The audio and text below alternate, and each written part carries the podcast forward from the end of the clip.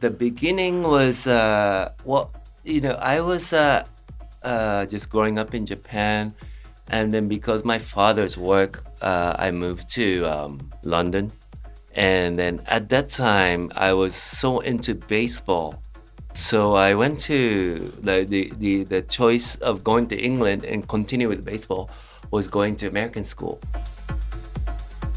And so I went to American school and then play baseball there. But not everybody's so into baseball. Everybody at the time was so into playing music, like uh, or listening to like uh, Metallica. I got completely influenced by that, and then like um, I think when I was 15, I uh, asked my father to get me a guitar Uh-huh. for my birthday, and then since then I've been uh, playing the guitar and been into music.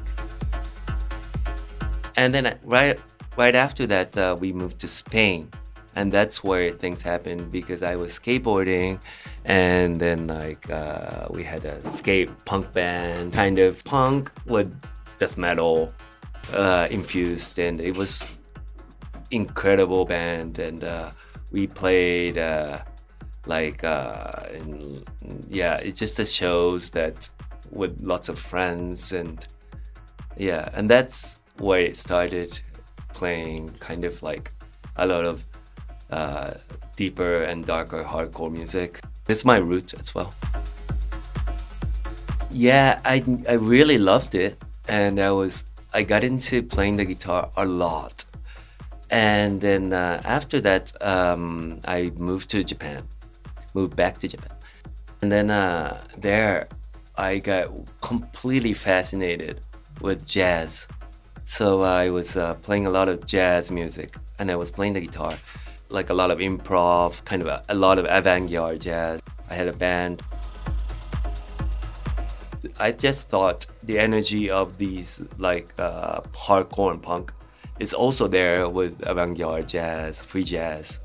And so I was so into it and just to tell you what happened was uh, then like i was in a band but i started to kind of also got into a lot of electronic music at the time where in japan they had really nice clubs and then uh, i was i would play jazz you know during the weekdays and in the weekend i'll go to a techno club. The band i was in was not playing as much as i wanted to be and I wanted to do something on my own. And then it became like, okay, maybe I should try making techno because I like it, and it's something I can do on my by myself. I've been playing, uh, making a lot of techno music since then. I particularly find jazz and techno some kind of area that crossover. Um, not so much, well, yeah, rock as well, but um, the jazz that that I'm completely influenced from jazz, and then when I make techno, there's definitely kind of melody or like kind of the sense uh, I want to convey when I make the techno music is there when it's something that I experience from jazz where it goes um, uh, because jazz when you improvise it slowly evolves into something and then it just really kind of one melody makes uh, influence on this kind of rhythm and then you know uh, everything is related. And uh, i really like that when i make that in techno as well so that i think uh, the way it kind of improvises into something or evolves into something bigger. I like that kind of vibe that jazz has and then i really like to translate that into techno that i make. It's a very in- interesting topic because when I because I'm totally considered as one of the Japanese artists and I am Japanese so of course I am but when I produce I never really am conscious about being let's make it a Japanese techno and I don't think none of the people in Japan are thinking about this okay we have to make this kind of Japanese techno genre. This is not there. But somehow, because I think we're all have this kind of common sense that we grew up with something like this that influences us to make something that is in the same kind of direction. I can't really explain you why this is, but we do appreciate. I understand it's like sometimes it's deeper, mm-hmm. sometimes it's uh, more subtle, and but this is every single artist is not the same, and is is what I feel about Japan. But but somehow when we collect it all together, we have some kind of similarity. Yes, uh, mm-hmm. I really like hanging out with lots of artists. Uh, um, we have this thing um, called izakaya, which is like uh, you know just drink and eat and hang out kind of places. And then we go there, like uh, Nobu or Haruka and these great Japanese DJs, and we just go there and not talk about music. That's amazing. And then we are talking about how good the food is, or you know how good the weather is, or whatever. And then yeah, just hang out, just friend stuff. I wouldn't say like every single person on the street who likes alcohol knows about mezcal.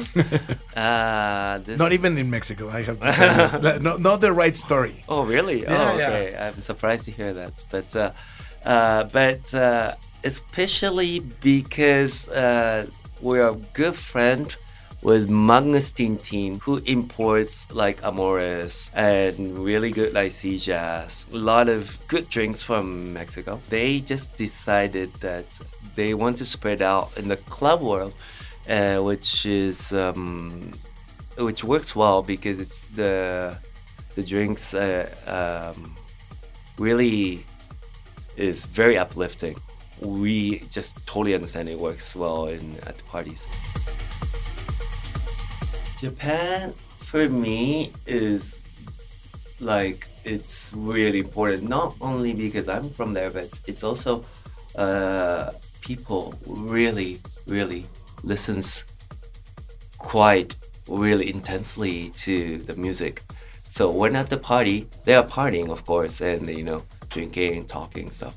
But it, that happens less in uh, in parties in Tokyo or uh, other parts of Japan.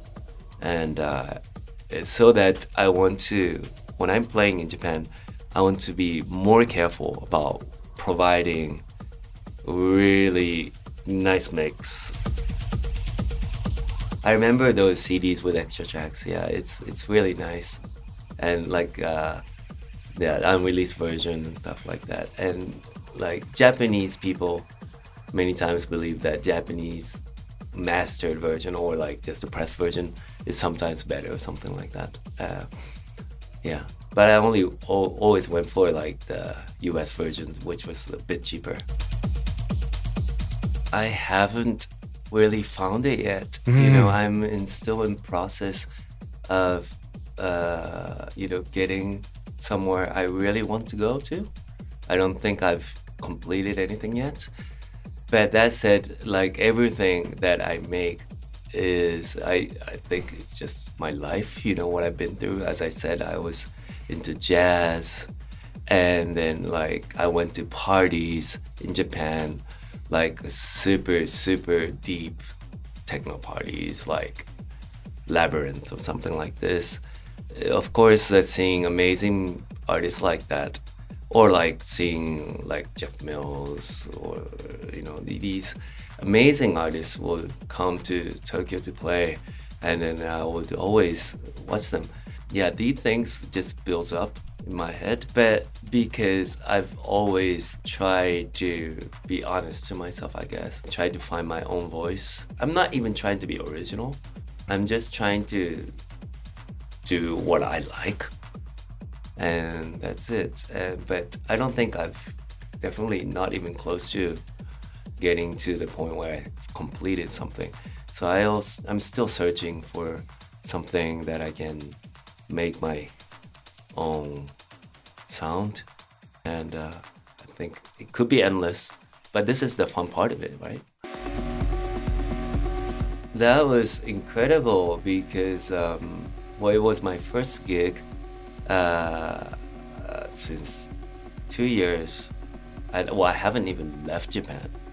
So uh, I was just kind of even getting outside of country. I was like a bit nervous, and the first gig being like quite huge festival uh, of Freedom Festival in Medellin. I must say I was quite you know nervous, but at the same time, like I played in Japan, and you know if I travel all the way over there, and I want to show them what I've been doing, and this is yeah. So I don't want to travel all the way there. It took me two days to get there uh, to do something different. So I just did what I usually do. I think it went well, and uh, I had a very good time. I don't think about it like as in like uh, kind of giving out messages because I rarely perceive myself when I go see other people and then really enjoy the music. I really love music and then uh, I want music to be music. And every city has a different vibe. You know, Tokyo has a different vibe. When like a new artist come to Tokyo and then then play the vibe of Detroit or vibe of you know uh, Berlin or something like this, uh, the way it is, I, I like that. And then uh, I'm more uh, really into just communicating everything through music. I just like if I go to other cities and then play, I really uh, like to see the vibe of the floor and everything and adapt as much as I can, but also really not forget that my own roots and then uh, just uh, really people can enjoy the music that I enjoy and, and want to share that and really don't want to go beyond the music part and then just stay with the music because I think the music itself is a poem, it's a statement, and I don't need to go beyond this. I always like kind of like a journey things. Like, uh, I think, like, just like because we live every day to, you know, the reality, and then, you know, I think when I go to a party, I just want to let it go and then really get lost in the music. And this is exactly what I want to create when I'm playing music or when I'm producing music. And then because I've done a lot of like TV commercial work, so that I really like uh, working uh, some kind of concept and make a music around it.